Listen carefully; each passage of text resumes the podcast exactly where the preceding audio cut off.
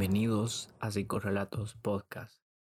Estás escuchando un nuevo capítulo de Psicorrelatos Podcast. Gracias por escucharnos.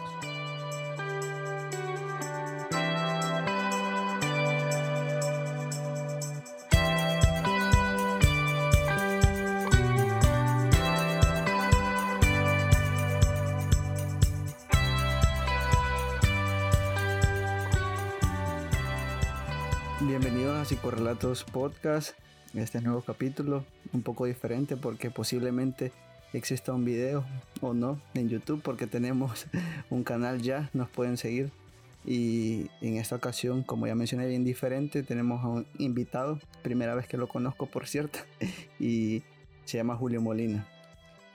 ¿Cómo está? ¿Cómo le va? Bien, Irving, gracias, ¿no? De hecho fue eh, un... un... un gustazo, un honor que, que, que me hayan tomado en cuenta y pues no, yo siempre en materia dispuesta para poder apoyar este, a colegas, ya hay que decirlo, a colegas, este, siempre que tengan un objetivo que yo considere que se puede compartir con gusto. Sí, qué genial. Bueno, a diferencia de Irving, pues yo ya conocí a Julio desde quizás hace unos dos años y nada, teníamos que invitarlo al podcast porque creo que uh, tiene mucho conocimiento y es muy práctico en lo que él hace y creo que lo vamos a tener, va a ser un invitado recurrente al podcast y es un gusto tenerle aquí. Lo que me llamó la atención cuando Rodrigo me hizo la propuesta es que, bueno, sabemos que hay temáticas que son bien delicadas actualmente y que quizás tienen, presentan bastantes disonancias en cuanto a la terminología, de cómo se dicen ciertas palabras, de cómo se dirigen en general a las personas. Entonces eh, me platicó que Julio eh, tiene bastante experiencia o anda en esos ámbitos y quién mejor que estemos hablando acerca del tema, en este caso tiene que ver con los niños excepcionales, desarrollo y dificultades en El Salvador. Algo que eh, es necesario hablar porque si no lo hablamos nosotros que estamos dentro de la gama de profesionales que, que se encargan en atender a este tipo de población, ¿quién más lo va a hacer? Entonces, eh, un gusto y a, a darle con todo ahorita. Ah, excelente, excelente. La verdad es que me, desde que Rodrigo me lo propuso, me pareció algo, algo de verdad muy bueno, muy bueno porque eh, es como se dice en buen salvadoreño, por si alguien está en otro país. Este, no, es como mi, mi pedacito de mar, ahí sí me siento como pececito en el agua porque me gusta la temática, porque me apasiona y lo trato de vivir la medida de lo posible, la verdad. Entonces, no, yo encantadísimo con la temática y, y ni se diga el, el honor de que me haya invitado. Creo que es un tema bastante actual y pues comenzando, eh, la niñez, en, eh, cómo es tratada en El Salvador, cómo, cuál atención se le da, creo que tiene muchas dificultades en general la niñez. Y no se diga pues eh, eh, casos que son un poco más específicos y eh, más que todo estaba leyendo un artículo y me pareció muy preocupante, solo por mencionarlo, que la O M S ha detectado que con esto de la pandemia eh, hay menos, los niños están faltando ya más a clase, ya no van a clase, están más predispuestos a estar en el eh, caer en, en la explotación infantil, trabajo infantil. Y nuestro país es un es un como un, un epicentro de esto, por así decirlo. O sea, aquí esto, uno ve niños en los semáforos, uno ve niños en los mercados. Y creo que es muy triste cómo la niñez está cayendo en esto. Y pues lastimosamente la pandemia ha empeorado esto en, en, en nuestra realidad. Creo que es algo que, que va a estar marcando mucho esto. Y es muy lamentable. Eso que mencionas, eh, creo que viene a per- bastante pertinente mencionar qué tipo de población es esta. Sí. ¿Cómo le podemos domin- denominar? Como, aquí lo hemos etiquetado como niños excepcionales, pero ¿quiénes son? Creo que Julio nos puede ayudar en esto totalmente. Realmente eh, me llamó la atención lo de niños excepcionales. Eh, particularmente, mi opinión, y pueda que algunos eh, estén a favor, otros estén en contra, pero eh, todos los niños son excepcionales. Todos, mm. todos. No hay ninguno que no sea excepcional. Eh, ahora, sí sé que va eh, su enfoque dirigido a personas con discapacidad, niños con discapacidad.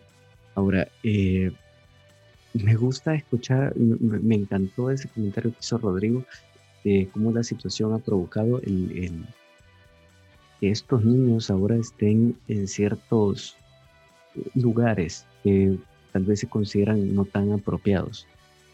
Hay situaciones y en cantidades descomunales de motivos porque están estos niños ahí. Eh, cuando uno va por nuestro país y a veces encuentra niños con discapacidad, que ese es el término correcto, personas con discapacidad, niños con discapacidad, eh, pero cuando uno los encuentra en los semáforos, a veces uno piensa, eh, qué barbaridad, ¿por qué los tienen aquí? Pueda que algunas personas no tengan con quién dejarlos. Es probable, sí, pero es muy poca. Y para abonar un poco a ese pensamiento que estaba dando Rodrigo, de hecho, y por feo que parezca, horrible que parezca, no somos el único país, eso es un hecho, no somos el único país. Pero el siguiente comentario lo va a remover todavía más. E insisto, no somos el único país, pero hay familias que alquilan a su hijo para que otra persona lo tenga en un semáforo, toque el corazón de algunas personas y le puedan eh, ayudar, colaborar económicamente. Y la persona que lo tiene en ese semáforo no necesariamente es familia. Se lo alquiló a una familia para tenerlo en ese semáforo y encontrar ayuda económica. O sea, cuando uno dice eh, que los lugares populares de venta, un mercado, un lugar popular de venta, ahí se ven niños con discapacidad, efectivamente, hay dos ideas ahí moviéndose de la familia. Una, insisto, no tengo con quién dejarlo, tengo que llevármelo. Está bien, eh, no es el lugar más apropiado, pero también hay que evaluar si yo puedo o no juzgar la situación y la realidad de esa familia. Y la otra es una idea que por el hecho del desconocimiento, la gente, las personas, los familiares,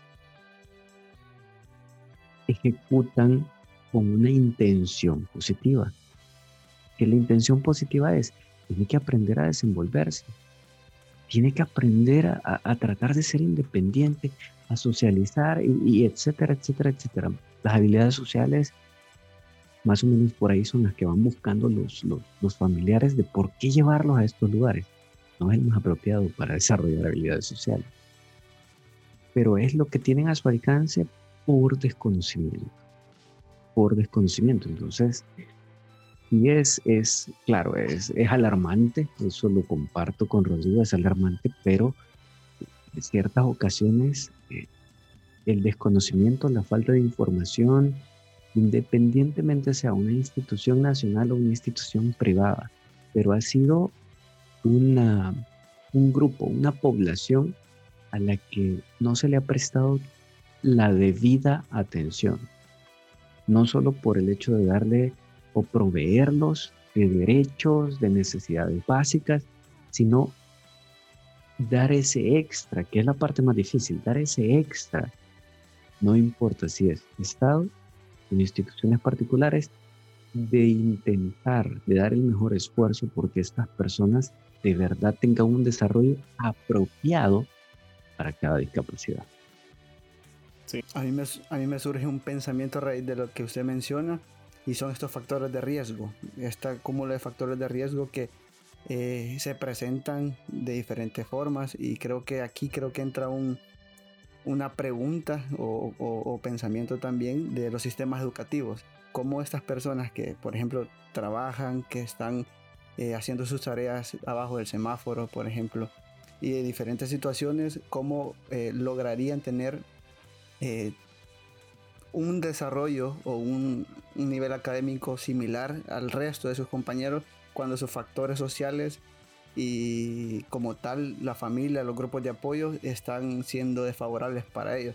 Entonces es una situación que, como usted menciona, está, y no solo aquí a nivel nacional, sino que Latinoamérica, otros países, y da para esto, para preguntarnos eh, por qué los sistemas educativos también carecen de este tipo de habilidades a nivel de docencia. Es que eh, en ese aspecto, independientemente sean personas con o sin discapacidad, eh, es la misma tijera para todo ese montón de tela. Lo que sucede es que queremos mantener lo tradicional, le tenemos miedo a la novedad. O sea, el aprendizaje, como lo conocimos, queremos que se mantenga porque funcionó hace treinta años, hace cuarenta años. Y hay eh, modelos educativos que se mantienen, no solo en nuestro país, hay otros países también que se mantienen. Pero hay una frase que lastimosamente en este preciso momento no la recuerdo, no recuerdo al autor, pero sí recuerdo que la frase dice: no eduques a tu hijo para un mundo que ya no existe. O sea, la forma en la que me educaron a mí es la misma en la que yo voy a poder educar a mi hijo, independientemente, insisto, una persona con o sin discapacidad, ¿sí? Eh, en cuanto a las bonanzas o no, eh, el en el que pueden estar haciendo tareas, asistiendo a clases y todo.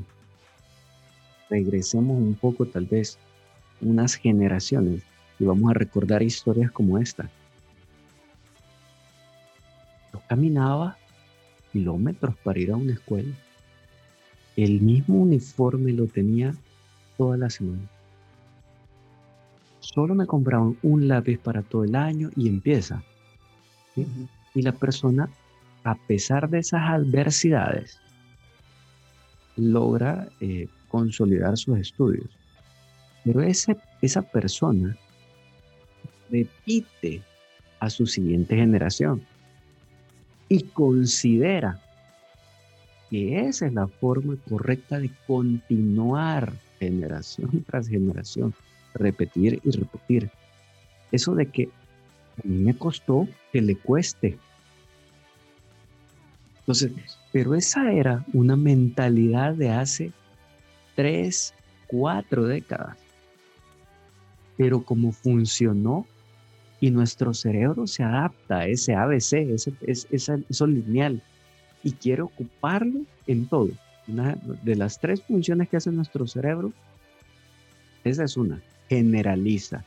Entonces, esa generalización de que así funcionó con mi abuelo, así funcionó con mi papá, así funcionó conmigo, tiene que seguir funcionando, es posiblemente uno de los tantos otros motivos que pueden existir de por qué vemos personas dando esa continuidad a ese tipo de acciones de mis hijos. Si yo pude, ellos también pueden.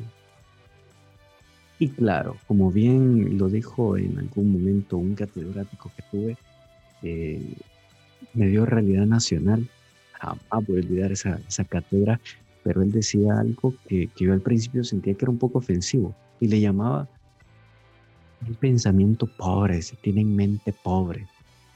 Y, y las personas, o sea, en su momento yo decía, ¿qué tiene que ver la economía con, con, con esto? O sea, con nuestra realidad nacional, no, no me encajaba, pero él aclaraba y decía: pobre de cultura, pobre de lectura, pobre de querer aprender. Esa, este tipo de pobreza era a la que él se refería. Y es cierto, o sea, no queremos dar un poco más. No hay un nivel de superación. Nos hemos acostumbrado, o algunas personas se han acostumbrado a vivir de una forma en específico y le dan continuidad. Pero de eso podríamos hablar tres horas, cuatro horas más, pero es muy probable que sea parte de las mil razones de por qué se siguen viendo ese tipo de niños en lugares no tan apropiados, por no decir para nada apropiados, eh, tratando de estudiar y aprender.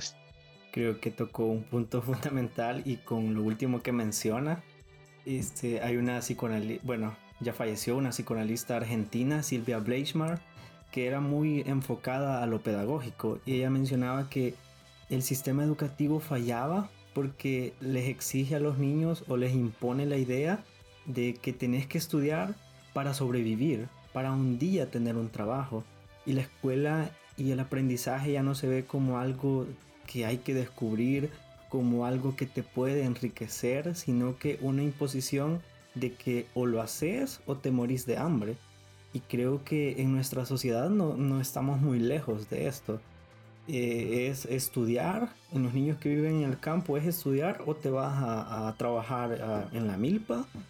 Y en, en las ciudades sí ya cambia más, pero siempre existe como un estigma hacia la educación, como algo, algo no anda bien con esto, porque la mayoría de niños ve la escuela como una exigencia de ¡ay, qué aburrido la escuela! O sea, no podemos enfocarnos en darle algo positivo a la educación, que cu- en cuanto más estudias, cuanto más sepas, mejor vas a, a sentirte. O sea, que el conocimiento nos brinde felicidad, o algo así. Vos mencionaste ahí una palabra que me hizo eco, eh, estigmas. Y esto tiene que ver con el tema también. Sabemos que hay etiquetas que se le adjudican a una persona que son poderosas, lastimosamente, y tienen un poder negativo básicamente aquí. Y tiene que ver con lo que eh, usted mencionaba, Julio, que vienen generaciones tras generaciones eh, denominando personas con raras, y esto ya no puede estudiar porque tiene cierta discapacidad. Y así infinidad de etiquetas que creo que es importante aclararlas y saber que sin duda, más allá de una deficiencia, existen habilidades que están ahí. Sí, es correcto. Lo que sucede es que independientemente eh, persona con o sin discapacidad, como lo decía Rodrigo, nuestra, nuestra cultura, la educación está hecha para que obtengamos una recompensa, y la recompensa es un número, una calificación. Entonces, como eso es el, lo aceptado socialmente, cuando hay una persona con discapacidad que no logra, no alcanza el estándar establecido cultural y socialmente, es donde las personas dicen que hay algo que está mal. Pero ¿quién decide lo que está mal? O sea, un, un, un diez no significa que esa persona sea muy inteligente, que vaya a ser exitosa en la vida. Eh, hace años se decía, si se es bueno para matemáticas, uy, es bien inteligente. Ahora, cuando hablamos de personas con discapacidad, hay otro tipo de habilidades. Bueno, ¿qué más que decir que hay diferentes tipos de inteligencia? Y no hay por qué valorar una más que la otra. Todas cumplen una función específica o en el desarrollo de la vida o en el desenvolvimiento cotidiano. Entonces no hay necesidad de, y me gustó esa palabra, porque, y, y no me gustó por el hecho de lo que es, sino que porque la utilizo. Me sentí familiarizado con etiquetar. Y aquí hay una, una constante necesidad de mantener todo bien cuadriculadito, todo que esto es una cosa, esto es otra y aquella es la última cosa. Y ahí vienen esas etiquetas que realmente no me gustan, porque eh, para poner un ejemplo práctico, una persona con discapacidad, y depende de qué discapacidad sea, y para un ejemplo, Les voy a compartir el de una persona que le tengo muchísimo cariño, aprecio, es mi amiga. Y esta persona eh, tuvo un accidente, porque las discapacidades pueden ser por niños que nacieron con discapacidad. En algún momento de la gestación surgió una situación y fue lo que desencadenó la discapacidad. Eh, pueda que sea hereditario, y otras personas adquieren discapacidad. Entonces, una situación en la gestación se heredó o se adquirió posterior al parto. Estamos bien hasta ahí. Entonces, mi amiga tuvo un accidente, fue una discapacidad adquirida. Si no me recuerdo, tenía como en, entre los siete y los diez años, más o menos. Eh, y no lo recuerdo muy bien porque tengo más presente quién es ella en este momento, una persona maravillosa, porque ella dice que practicaba tenis, atletismo, gimnasia, este, natación, y era parte de los equipos de, de ese deporte. O sea, era alguien que, que le gustaba el deporte. Y en una piscina tuvo un accidente y tuvo una fractura en las, en las vértebras, en las cervicales. La dejó cuadraplégica, inmóvil del cuello hacia abajo. Con terapia y todo eh, fue mejorando. Claro, este es un tipo de discapacidad y, y, y lo traigo a colación por lo siguiente. Continuó sus estudios en el mismo lugar donde tuvo el accidente. Se graduó de ese lugar, ¿sí? Estamos hablando de alguien que ante cualquier otra situación, si no hubiera sido una persona resiliente, hubiera dicho me voy para otro lado, pero se gradúa de ese mismo lugar. No solo se gradúa de ese mismo lugar, aparte de graduarse, esta persona del mismo lugar donde sufrió su accidente, imagínense que le dicen confinada a una silla de ruedas, a ser dependiente de alguien más para todas sus eh, cotidianidades personales, y le dicen: si no crees, ya no continúes tus estudios. No hay necesidad. Y decide, no, yo continúo. Y no solamente decide continuar. Decide continuar en una universidad sumamente exigente. Pero algo que se necesita estar cien por ciento dirigido en ese, en ese estudio, en esa universidad. Ahora, lo que nadie esperaba, que se graduara. Y ahora ella es licenciada en administradora de empresas por la universidad más difícil en ese rubro en nuestro país. Y todas las personas me dijeron, sí, aparece. Un ejemplo de una persona con una discapacidad adquirida y que no afectó tu psique.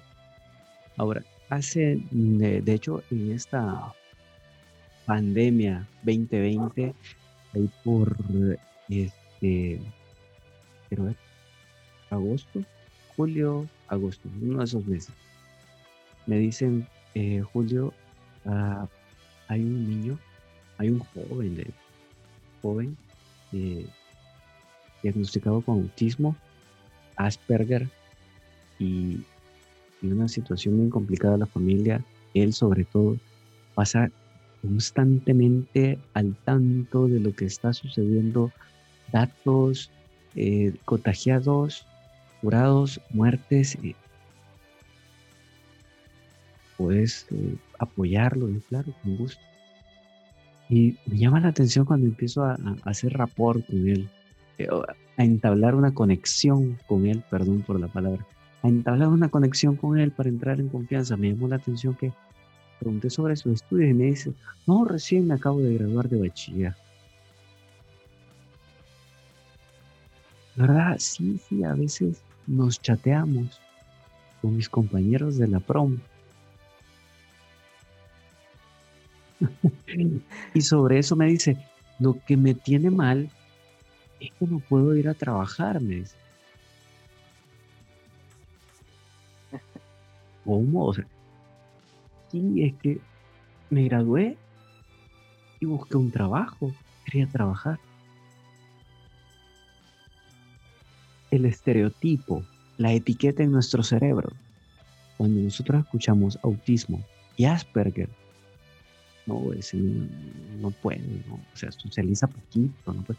Y me dice a mí que chatea con sus compañeros de promo y me cuenta que él se conecta en Facebook y en otras redes sociales para seguir aprendiendo inglés y para conocer más personas. Y sobre eso tiene trabajo. Y le dije yo, ¿y, y, ¿y qué querés hacer después? Yo no quiero seguir en ese empleo, me dijo. Me tratan muy bien, me gusta lo que hago. Dijo, tal vez puedo mejorar. Dijo, tener un mejor empleo. O sea, algo que no se espera. ¿De quién es ese trabajo? Y ahora haciendo relación a esto de que cómo será el impulso, el apoyo que se tiene hacia, estos, hacia estas personas. Y digo estas personas sin la más mínima intención de verlos segregados o de pensar que son un grupo aparte, no. Lo digo porque son un montón de personas, son muchas personas, cada una tiene nombre. Obviamente no voy a decir el nombre de este joven porque sería poco profesional, ni de mi amiga porque no le he pedido permiso, pero ¿qué pasaría? Y lo hago hipotético, si a estas dos personas les hubieran dicho y hubieran coartado sus intenciones de seguir adelante. Creo que es, creo que muchas veces, como entre comillas, voy a decirlo así, las personas normales, las que no tienen una discapacidad, Eh, su pensamiento es como de, ah, pobrecitos, ah, ellos no pueden. En realidad nosotros ponemos los límites en nuestra cabeza. Nosotros somos los que ponemos límites cuando no sabemos las capacidades reales de esas personas. Y ya que menciona el caso de, de, de un niño autista, eh, tenemos un ejemplo hipotético, la serie de, de Good Doctor. A él no lo quieren contratar porque es autista y los autistas no pueden ser doctores. Es como una imposición, volvemos a lo mismo. Y siempre resalta la etiqueta de que como sos autista no puedes ser tal cosa. Yo creo que sí pueden y tienen las habilidades y tienen las destrezas. Solamente es la sociedad que muchas veces no abre esas puertas. No permite y, y no da las opciones o las oportunidades para que ellos puedan este, sacar a relucir todas sus, sus habilidades y tantas cosas que ellos poseen. Eso que mencionaba Rodrigo y usted también, Julio, eh, me pone a pensar acerca de El Salvador. ¿Cuántos casos no hay de estos eh, al revés? Que muchas personas que le han limitado su capacidad. Yo tengo, tenía un vecino, de hecho, que pasaba encerrado prácticamente porque la familia lo, lo escondía eh, y toda la gente lo veía, o sea, ni sabían su nombre, pues. Entonces es un ejemplo más de la inmensidad de, de situaciones que, que están en el país y, y que es lamentable, sobre todo porque hay consecuencias eh, para la vida, para la salud de, de cada de estas personas, y es importante divulgar, divulgar que, que también existen alternativas, que, que tienen habilidades, que hay límites en nosotros mismos, que nos etiquetamos como normales y, y nada más somos los que imponemos, como bien dice Rodrigo, los límites en ellos.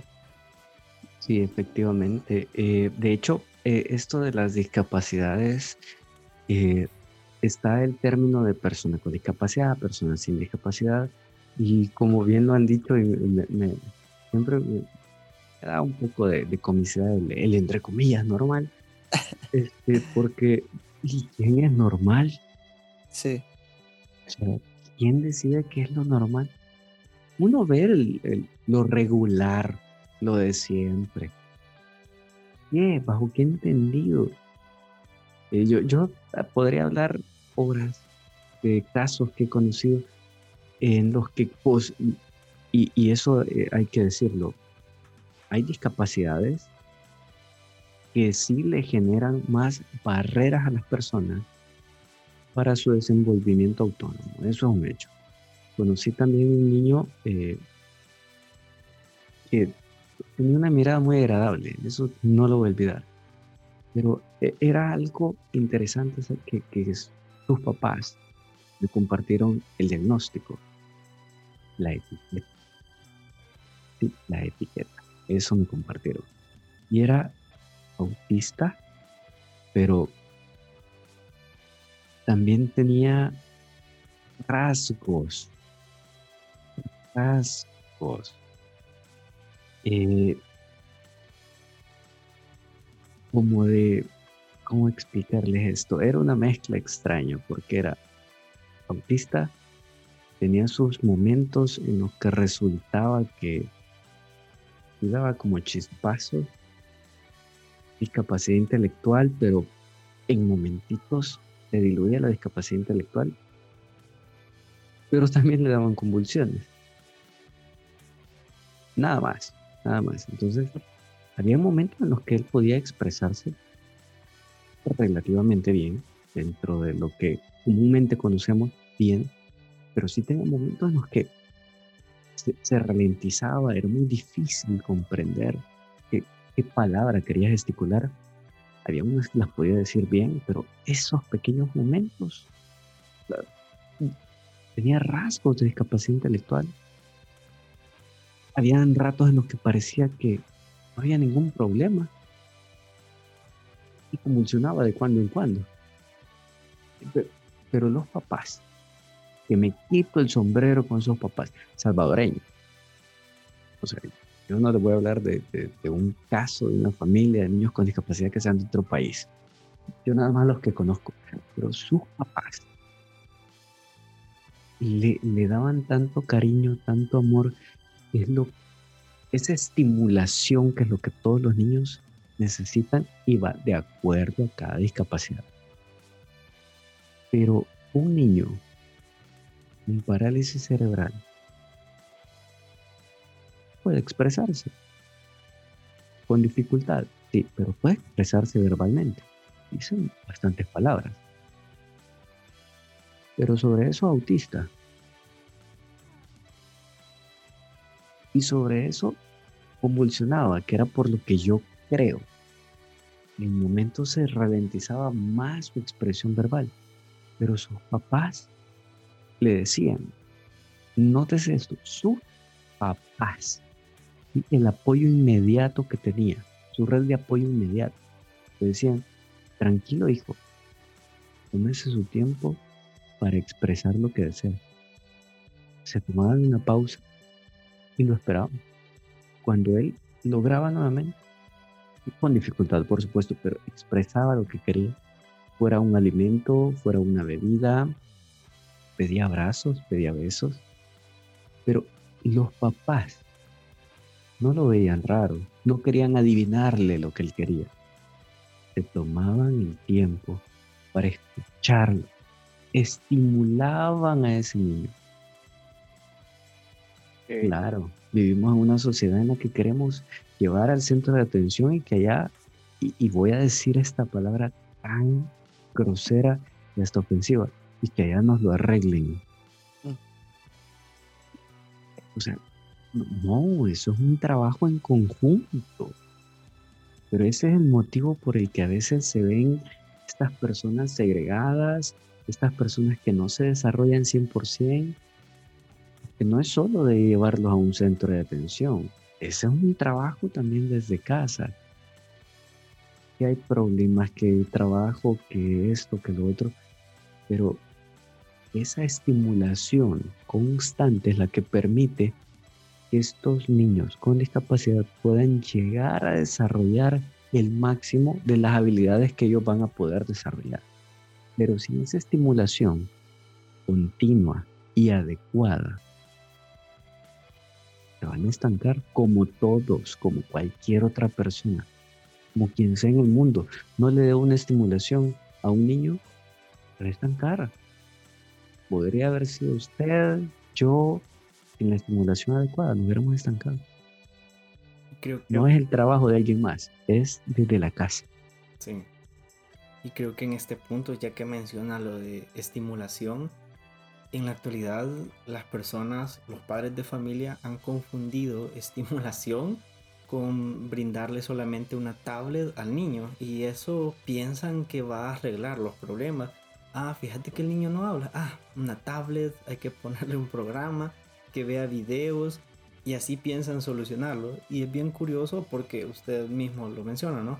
Que si buscan ayuda es porque, mire, el niño tiene este problema, arréglelo. Literal, es como de ayúdelo.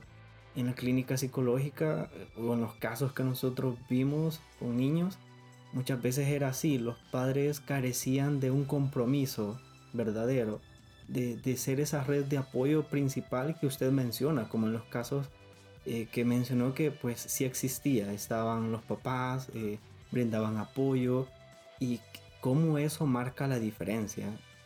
Y me surge la siguiente pregunta.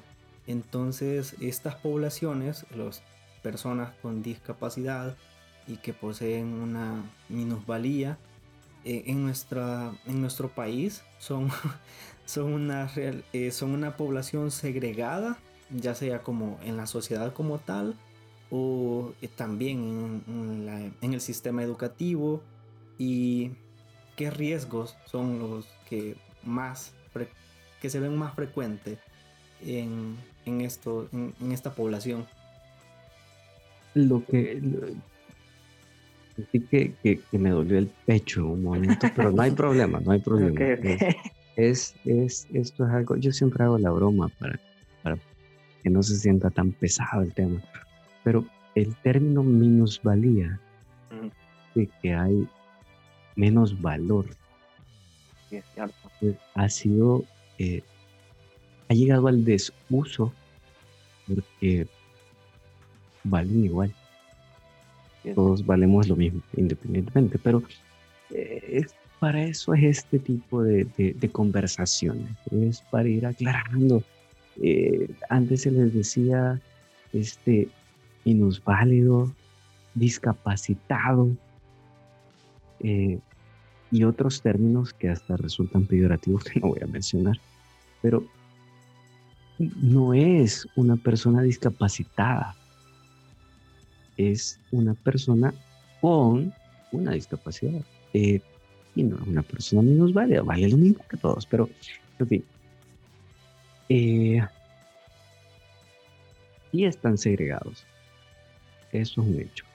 En nuestro país, de hecho, tendría que haber una persona con discapacidad contratada por cada veinticinco en una empresa. Correcto. No. La realidad es diferente. eh Hay empresas que tristemente, digo tristemente porque no tiene que ser así, eh, consideran a las personas con discapacidad, y porque hay ciertos términos y, y, y evaluaciones que habrá que mejorar con el tiempo, porque es un país que todavía nos falta mucho por desarrollar. Pero tercermundista. Correcto, pero si una persona, por la edad, su visión ha disminuido a un punto que no está dentro de los parámetros normales, es considerada una persona con discapacidad con un porcentaje. Pero las empresas tienen personas con edad avanzada, tienen problemas de vista, y como tienen un porcentaje de discapacidad, aplica. Es correcto. Ahora, le voy a dar otro ejemplo. Y por algún motivo, en alguna etapa de la vida, alguien ha perdido un, un dedo de su mano, de cualquiera de las dos manos, un dedo, se considera una persona con un grado de discapacidad. Entonces, la incluyo en mi listado. Tremendo. Exacto, pero como tenemos esa idea cultural de que hay demasiadas limitaciones y que hay muchas cosas que hay que hacer para poder contratar a una persona con discapacidad, cosa que no es cierta, no lo hacen, no se arriesgan, no quieren aperturarse si están segregadas. No hay apertura de empleos para ellos. Un tema que eh, me apasiona como más todavía lo que me apasiona, me apasiona el tema en general, son las personas con discapacidad auditiva. Eh, eso es algo que estas personas, la única barrera que tienen es de comunicación. Pero aún así, no son contratados. Hay un montón de puestos laborales a los que podrían aplicar y son tan pocos a los que contratan. Personas en sillas de ruedas, usuarias de sillas de ruedas, perdón. O sea, yo ocupo una bicicleta, soy usuario de una bicicleta. Hay gente que anda en patines, en patinetas, soy usuario de patines y patinetas. Viajo en vehículo, soy un usuario de un automóvil. Personas son usuarias de sillas de ruedas, usuarias de muletas. Pero desde ahí los descartan. No, porque hay que hacer adecuaciones, hay que invertir. Pero no se han puesto a pensar que pueden tener a una persona muy inteligente en su equipo de trabajo, que pueden tener a alguien que sea alguien increíble con las ideas, en las ventas, en el desarrollo de otro, de otro tipo de actividades. ¿Por qué no los contraten? Está aquí la limitante, en la mente está la limitante. Y están segregadas, se hacen a un lado, van a dejar sus currículum y por ley en nuestro país tienen que aceptárselo, si no es discriminación, pero no la llaman. Sí. Obviamente hay discapacidades que no les van a permitir ser autónomos y desarrollarse como se conoce comúnmente, que van a tener que ser personas eh, que van a necesitar asistencia siempre. Como por ejemplo poder ir a buscar un trabajo no va a ser posible, pero hay otro tipo de actividades que ellos sí pueden desarrollar, pero sí están segregados porque pobrecito, porque esa palabra, ah, pobrecito, pobrecito, ¿por qué? Pobrecito, ¿por qué? Tiene habilidades que nosotros no tenemos, empatía por ejemplo. Hay personas con síndrome Down y yo he compartido con ellos y hasta el día de hoy solo personas en mi familia que me aman, que me aman mucho, me han dado un abrazo así apretadito y de eso que se siente de verdad que a uno le despierta una emoción, no un sentimiento, una emoción. Pero he conocido personas con discapacidad, específicamente con síndrome Down, que sin conocerme, que por ver que yo les sonrío, me devuelven la sonrisa y me dan un abrazo así apretadito, esos que tocan el alma. Y las demás personas no pueden no, ser práctico. Así. Claro, he, he escuchado personas con discapacidad, ayudémosle a ese gatito, cuidado el perrito, ayudémosle a esa persona de, de adulta mayor a cruzar la calle, personas con discapacidad. Pero las personas que somos consideradas regulares, quiten ese gato, está llevando ese perro, hay una patada, ya la voy hirviendo. Eh, un anciano se quiere cruzar la calle, ay pobrecito, mira, nadie lo anda acompañando, pero no le ayudan. O sea, a ver, nos desarrollamos intelectualmente, pero ellos desarrollan una inteligencia emocional. Y eso, ¿por qué no lo podemos? Claro, y no lo podemos. ¿Por qué no valoramos eso? Una resiliencia increíble.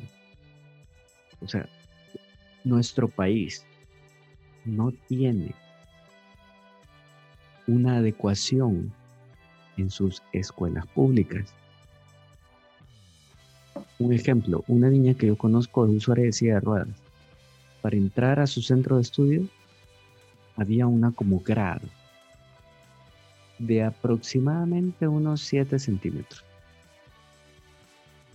Solo necesitaba que le hicieran una pequeña inclinación con algún, alguna mezcla de algún material, no sé, y listo, la silla hubiera podido pasar tranquilamente, pero eso era oh, un gas. Podían abrir el portón, ay, pero es que solo por una niña, no la puede pasar levantada. Eso para muestra un botón, pero tener nuestras escuelas accesibles, sin barreras arquitectónicas, no debería de ser una carga, sí. ¿Cuántos maestros a nivel nacional sabrán lengua de señas? Quizás ni un uno por ciento. ¿Cuántos maestros a nivel nacional sabrán la manera adecuada de cómo estimular a un niño con discapacidad? Todos aprenden diferente, de acuerdo a la discapacidad, por supuesto, pero aprenden diferente, simple y sencillamente es eso. No pueden ir a los demás colegios o escuelas regulares. Tienen que haber escuelas específicas para ellos. ¿Por qué? Entonces, eso, esa, esa visión tan cerrada nos está impidiendo desarrollarnos. Es, es algo que no llevaría un exceso de gasto. Lo que necesita es un poquito más de esfuerzo, de voluntad. Porque, ¿qué puede ser ser inteligente? O sea, pero ¿cuál es la definición? O sea, solo empecemos por ahí. ¿Cuál será la de- definición de ser inteligente? Capacidad de, de esto recopilado de por ahí de un, un lugar que dice a la Academia Española. Capacidad de entender o comprender, de resolver problemas, conocimiento, comprensión, acto de entender, sentido en que se puede tomar una, preso- una proposición, un dicho, una expresión, habilidad, destreza y experiencia, trato y correspondencia secreta de dos o más personas o naciones entre sí, etcétera. Y ahí hay más significados, pero de los que mencionó, no pueden desarrollar habilidades y ponerlas en práctica las personas con discapacidad. Inteligente. Sus experiencias previas aprendidas no las ocupan para experiencias futuras de acuerdo a su discapacidad, por supuesto. Claro que lo hacen. O sea, sí son inteligentes. Sus conocimientos los hacen aplicables a su vida cotidiana. Claro que lo hacen. Son inteligentes. Creo que, me, o sea, haciendo un enlace en lo que mencioné anteriormente, eh, que, que mencioné minusvalía, estaba pensándolo y eso tiene demasiada relación con nuestro sistema capitalista, sin meternos demasiado, porque es, existe la plusvalía y la minusvalía. Y claro, una persona eh, que, que es diferente, que no es, se encaja en el grupo de los normales, pues pierde ese valor de, de la plusvalía, de que es valioso, y ya cae en un grupo de, de minusválidos. Y cuando hablamos de inteligentes y los relacionamos, eh, la sociedad está destinada y tiene criterios que es inteligente aquel que saca buenas notas, aquel que sí obtiene mucho dinero, aquel que, que se cree que, que, que es vivo, que, es pe- que sabe persuadir a las personas. Y hay un montón de cosas que, que nos han enseñado, que, nos, eh, que la cultura nos impone y que no es así. Porque ya, ya usted mencionaba que existen diferentes inteligencias. Gardner habla acerca de eso. Eh, inteligencia musical, inteligencia espacial. Eh, tantas inteligencias que existen que en este caso los niños pueden desarrollarlas y las desarrollan. Y bueno, el poco tiempo, las pocas ocasiones que yo he podido interactuar con niños con discapacidades, de verdad que eh, solo de verlos interactuar, sus diferentes formas, es, es asombroso. Eh, uno se queda pensando como nunca me imaginé que, que esto fuera posible, porque eh, interactúan de una forma tan como diferente a lo establecido que... Claro, a la gente quizás eso es lo que no, no, no logran comprender. Es, es bien curioso. Para mí es inevitable, apoyando un poquito más esta idea del capitalismo, y creo que nos vamos a meter ahí a, a terrenos bastantes ahí feitos, pero eh, creo yo que la niñez, la adolescencia, eh, en este punto es vista como un sistema de entra dinero a montones, pero de eso a que yo haga un esfuerzo, como usted bien dice, Julio, para que en realidad este tipo de población eh, sea adecuada en la escuela regular, no es así. O sea, como bien mencionaba, está la escuela especial, pero ¿qué pasa? Este tipo de, de personas eh, dicen que no pueden entrar o, o en, en trabajos donde hay un intelecto, pero nada más les enseñan a hacer bolsitas. Ellos dicen que es lo único que pueden hacer. Entonces ahí entramos donde usted menciona este, este sistema que al final estamos bien retrasados y que es un cambio que debe ser bastante significativo, porque incluso la psicología, ahí entramos otro dilema que, bueno, en el capítulo uno hablábamos acerca de, de cómo incluso las etiquetas que nosotros utilizamos eh, están desfasadas porque a nivel contextual estamos en otro tipo de, de, de población, la subjetividad, cómo lo vive. Eh, entonces eh, es bien increíble y triste porque tenemos mucho que aprender de ellos incluso y de nosotros mismos en cuanto a estas habilidades que se han perdido. Como usted dice, la empatía. ¿Cuántas personas carecen de empatía y solo porque quizás tienen un título en algo y que se les ha facilitado eh, ya... Eh, no pueden tener esa eh, ser genuinos con un otro que necesita ayuda? Entonces ahí nos, nos damos cuenta que en realidad estamos en, en más nosotros con deficiencias que ellos o, o discapacidades. Me estaba acordando de la escena de, de la película de Campeones, cuando el entrenador eh, ve que sale uno de sus alumnos y se sube a la moto y, y le dice al encargado de, de, de, de ahí del lugar de donde entrena. Le dice, ¿y por qué se está subiendo a una moto? Se va a ir a matar, si, si él no puede, él es un discapacitado. Y solo ve que sale en la moto y sale súper rápido. Y justamente, ¿qué, qué es lo que nos, nos limita a nosotros a, a, a, a no poder ver más allá? Estas personas están llenas de muchas habilidades, de, de muchas eh, cosas que, que nosotros no podemos hacer. Y, y también, eh, continuando con lo de la película, me parece muy acertado el comentario porque está Vidal, si no me equivoco, que es el que tiene, eh, está, tiene, le gusta verificar um, las horas que pasan los aviones, si no me equivoco, y le dice que, que, que está loco por eso. Y viene el señor y le dice que quién define, lo, que quién es normal o qué. Hay personas que pasan días en las selvas vi, eh, vigilando los pájaros o tomándoles fotos y, y es normal eso. Entonces creo que entramos ahí en, en, en varias cuestiones. Cuando tratamos de inteligencia, ¿quién lo define?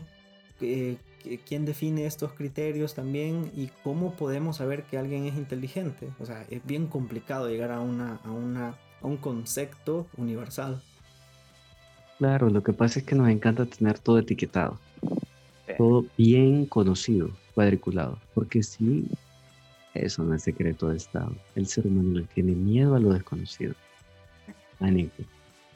Ahora, esto de las etiquetas siempre, y, ah, no sé, es hasta contraproducente en algunos momentos, porque ahí están cuando, ¿y qué tiene mi hijo?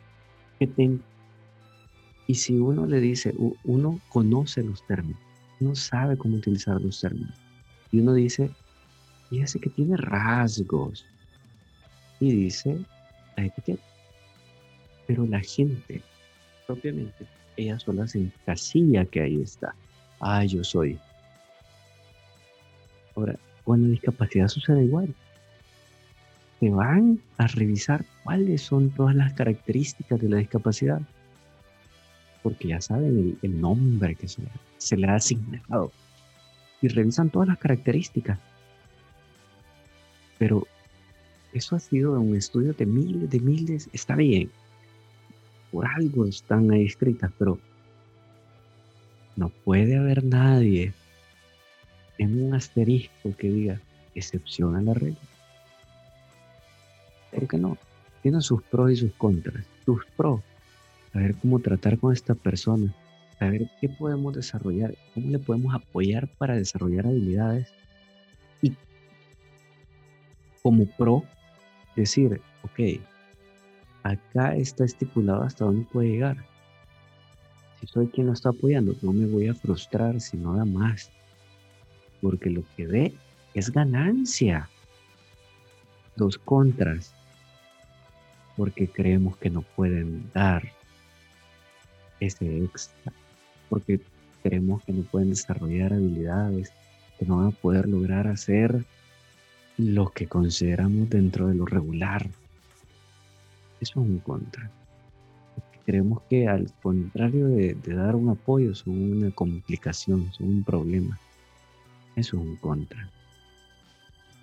Pero para mí hay más pros que contras. Y como bien lo dijo Irving, vamos a aprender de ellos. Ni se diga de cuántas habilidades sociales podremos aprender de personas con discapacidad, resiliencia.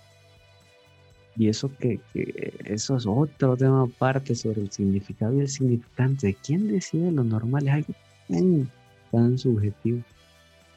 O sea, Saussure lo decía con, con, en la parte de la lingüística y lo retoma Lacan con, con eh, claro, con una, un, un una punto de vista totalmente diferente.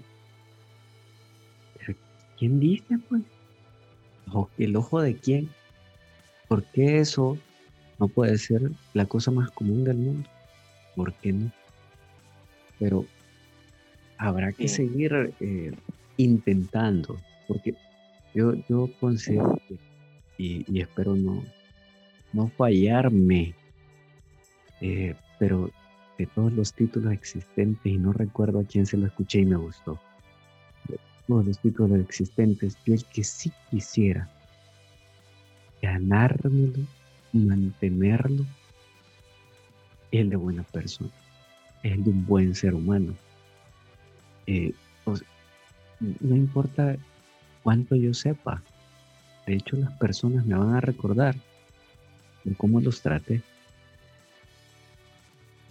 No importa si me pueden expresar personas con discapacidad verbalmente todas sus ideas, solo una parte.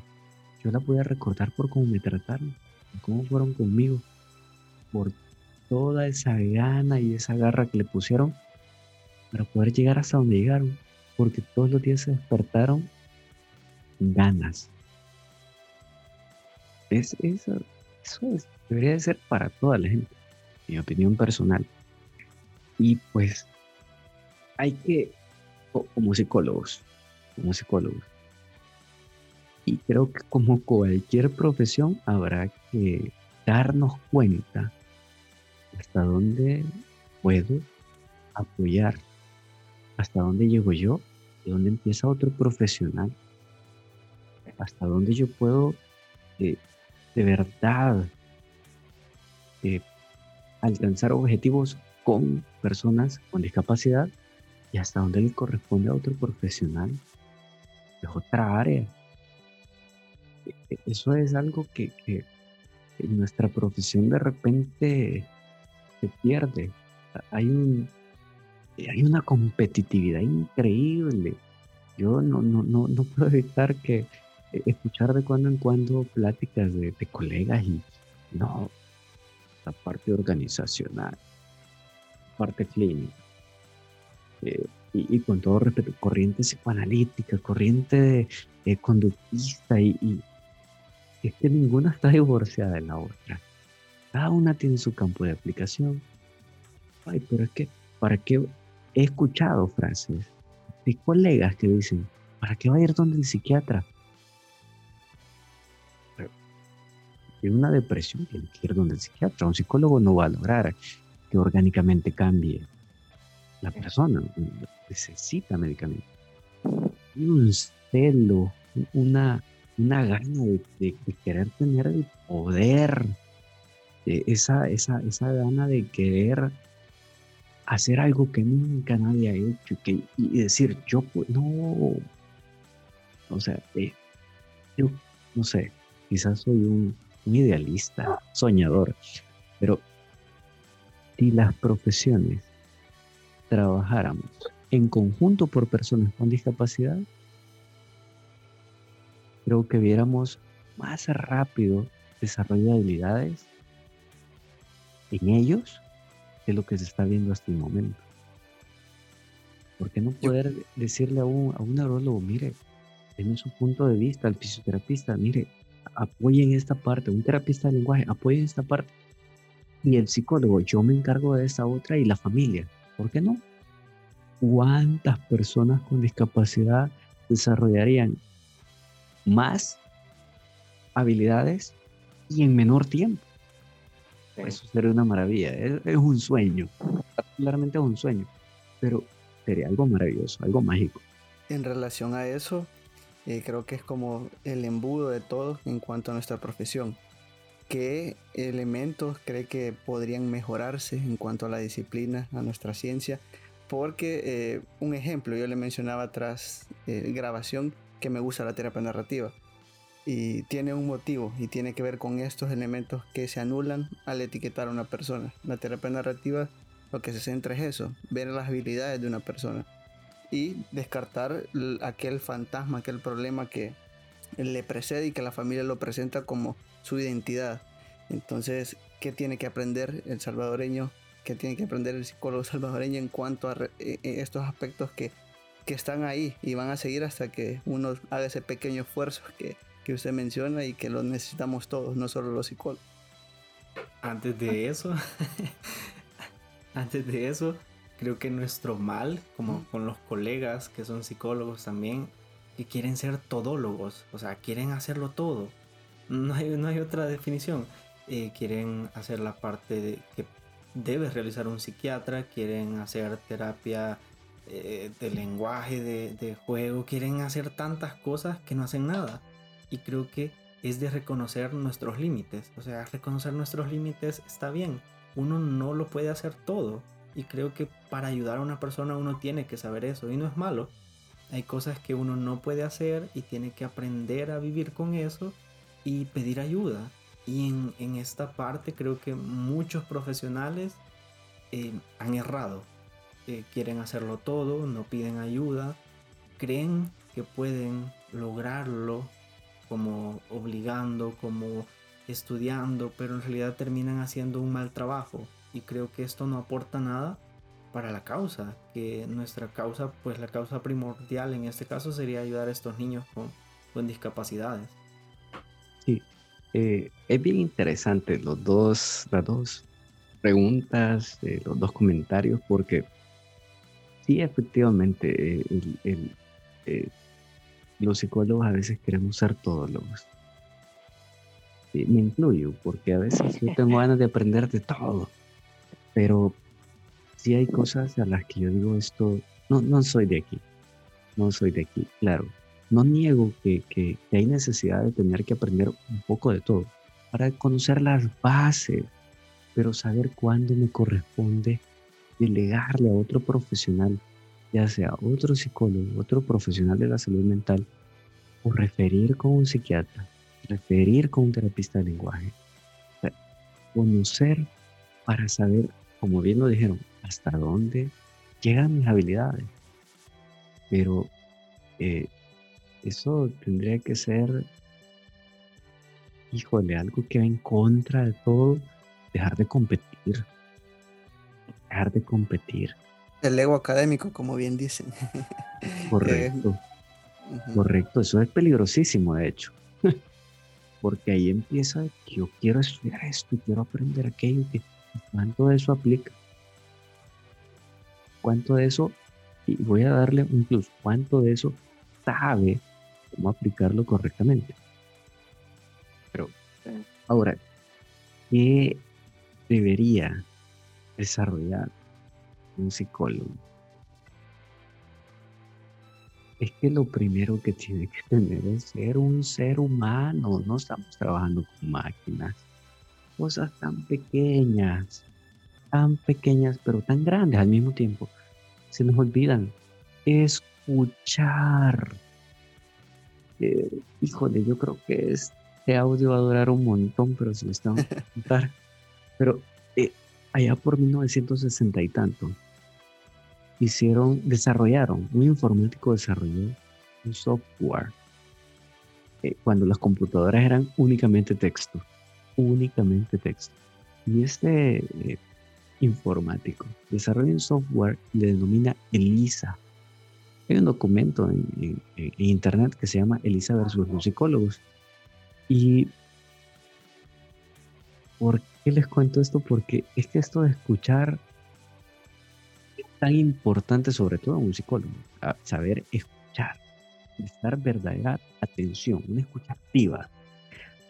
Y, y es que resulta de que este programa, lo único que hacía, lo único es, bueno, era una reformulación sintáctica gramatical. Suena más complicado de lo que es, así que vamos con un ejemplo. Pero si yo le escribía al programa hola, me respondía hola. Pero como el programa sabía que había ausencia de información, me decía, me contestaba no solo hola, ponía una coma, porque tenía precargadas preguntas, respuestas, palabras, todo. Ponía hola, coma, ¿cuál es tu nombre? Y hasta parecía que tenía vida. Claro, eran los inicios de la inteligencia artificial. Yo le ponía, ah, mi nombre es Julio. Y me ponía. Yo reformulaba con la información que le había dado. Hola Julio, ¿cómo estás? Una frase precargada. Yo le ponía, bien. Y nuevamente reformulaba y buscaba en su base de datos y me decía, ¿qué es lo que te hace sentir bien? Estaba rellenando la información que yo le estaba dando. No estaba haciendo nada. Y yo, ah, oh, por ejemplo, me compré una bicicleta. Y nuevamente el programa, sin vida, sin tener lo que ahora se conoce realmente de la inteligencia artificial, reformulaba y me decía, me escribía, me texteaba. ¿Qué tiene esa bicicleta que te hace sentir bien? Había enlazado la información que yo le había dado. ¿Qué tal? Y en ese entonces se consideró que ese programa podía sustituir a los psicólogos y a los psiquiatras. Y las personas, cuando se les preguntaba, ¿por qué? ¿Por qué consideran que en lugar de ir a un profesional de la salud, van a conectarse a este programa? La respuesta de las personas es de, oigan, es que de verdad me escucha. Porque sí estaba demostrando que estaba aceptando la información, que sí la estaba recibiendo y se lo devolvía. Lo que Aaron Beck después dijo es reflejo empático. Pero una, un software mil novecientos setenta estaba compitiendo con un psicólogo. Pero los psicólogos hoy en día, no todos, hay excepciones a la regla, por supuesto, no vamos a generalizar, pero de los que conozco, empiezan a ver a la persona, mmm, depresión, rasgos depresivos, uh, rasgos de bipolaridad, ah, y sin tener toda la información, y yo digo, Dios, y, o sea, necesito sacar clases de chamanismo, lectura de la mano, las cartas o algo, me estoy quedando atrás. Todo profesional de la salud mental y específicamente un psicólogo necesita ser un ser humano. No hay nada más valioso que escuchar a las personas. Cualquier carrera lo que necesita es mantenerse pensando que está tratando con otro ser humano, con emociones, con sentimientos, con experiencias diferentes. Todos tenemos malos días, todos tenemos buenos días. Simple y sencillamente tenemos que valorar a estas otras personas como queremos ser valorados. O sea, esto es, esto creo que es el, el, los, los comentarios más trillados en todas las épocas y siguen sin ponerse en práctica. Han sido, de, esto que estoy diciendo, que estoy comentando, lo han dicho personas de verdad famosas. Gente que ha ganado Pulitzer, gente que ha ganado Oscar, personas conocidas a nivel mundial. Y aún hoy por hoy seguimos teniendo la misma necesidad. Somos personas, independientemente de la profesión, trabajando con otras personas. Creo que, sí. Creo que lo que usted menciona ya lo, ya lo recalcaba Carl Gustav Jung y él dice que se aprendió todas las técnicas, todo, toda la teoría. O sea, uno se puede aprender toda la teoría, toda la técnica, todos los modelos, pero cuando uno está enfrente de una persona, solo es un alma humana, solo es alguien que quiere ser escuchado. Y muchas veces eso se nos olvida. Estamos tan emocionados por, porque yo estudié esto, porque yo manejo el modelo tal y tal, pero se nos olvida que enfrente tenemos una persona que quiere ser escuchada, que tiene problemas, que quiere salir de ahí.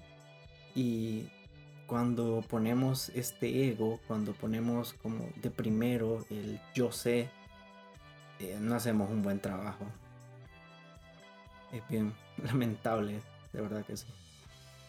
Si no, si no me equivoco, eh, Carl Rogers mencionaba la intuición orgánica acerca de cómo el psicólogo, después de la experiencia, después de escuchar de verdad y con experiencia clínica, logra entablar una relación terapéutica demasiado buena que la teoría queda atrás incluso. Después de ese, no recuerdo bien, pero sí tiene que ver con esto que, que estamos mencionando, como el psicólogo, como el psiquiatra, como las profesiones como tal, nos hemos olvidado de esa parte humana, de esas habilidades que personas con síndrome de Down, por ejemplo, las tienen mucho más desarrolladas que nosotros. ¿Y qué pasaría si nosotros pudiéramos aplicarlo como ellos lo hacen? Sería un cambio sustancial y significativo. Así que de ahora en adelante son personas con discapacidad. No son excepcionales, todos somos excepcionales. Todas las personas somos excepcionales.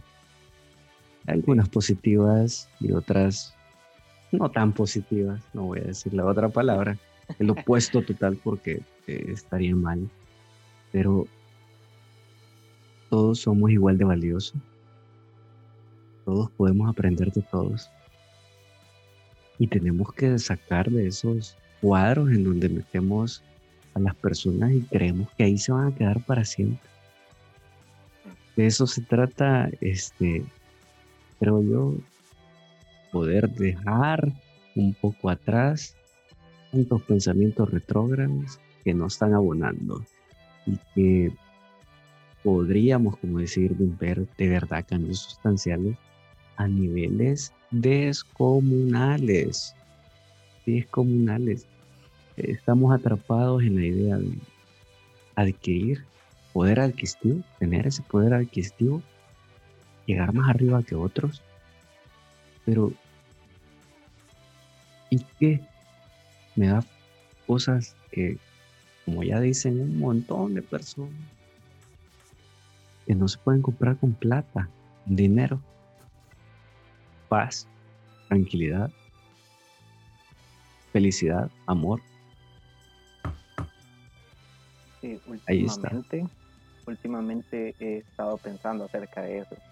Eh, nuestra profesión nos demanda que más allá de un estatus, de, de un poder adquisitivo mayor, de una economía buena, creo que si de verdad queremos cambiar nuestra realidad, y bueno, en esta ocasión que hablamos de la niñez, es una población muy vulnerable en nuestro contexto, demasiado, y creo que es momento que de verdad como profesionales eh, nos armemos de valor y quitemos esa parte narcisista bastante, que la quitemos y podamos ver más allá. Que no solamente busquemos nuestro bienestar, que hay personas que la están pasando mal, hay personas allá afuera que están sufriendo. Y que si nosotros dedicáramos horas, no días, sino que horas de nuestro tiempo para poder ayudarlas, nuestra realidad sería diferente. Y justamente, y ojalá que podamos ser un cambio, nuestra generación, poder lograr un cambio, porque si no, pues vamos a seguir muy mal. Se nos hizo largo este capítulo, pero estuvo bueno. La verdad creo que lo necesitábamos justamente porque queremos abordar ese tipo de, de temas que pasan desapercibidos. O si pasan, eh, si son foco de atención, son mal informados, eh, con conceptos, con, con vender este tipo de población de, de formas feas. Entonces, eh, un gusto, Julio, de haber estado en este capítulo. y esperemos que estén otros más, eh, otros temas que puedan ser de interés para los que nos escuchan, para nosotros que nos gusta debatir. No necesariamente vamos a estar de acuerdo con cosas, como ahorita usted mismo mencionó cosas que nosotros no, no sabíamos, pero se aclararon, y de eso se trata, de eso se trata, de estar conversando, de estar informando de cosas que nos competen a nosotros como profesionales. Y nada, agradecerles por, por su tiempo y por su información y conocimiento. Realmente eh, es recíproco, eh, la verdad, y, y, y de todo corazón, ¿no? Eh, es un honor, es un gusto. No, no veo motivos por los cuales no poder compartir, simple y sencillamente compartir, conversar sobre todo, y, y de algo ameno, de algo que, que, como dijo, no hay necesidad de estar de acuerdo en todo, eh, es, de eso se trata. Podemos aprender un montonazo, eh, y se alimenta de diferentes ideas, el conocimiento. Así que esto es una cosa maravillosa. Para mí siempre va a ser un honor, un gustazo compartir con ustedes, y pues solo me avisan con tiempo. Está de más decir que este capítulo casi que lo hizo Julio, porque eh, tenía mucho que hablar, y nosotros con gusto escuchar, y a ustedes que nos escuchan sobre todo, que se informen, que, que aprendamos juntos, porque de eso se trata. Así que nada, hasta la próxima.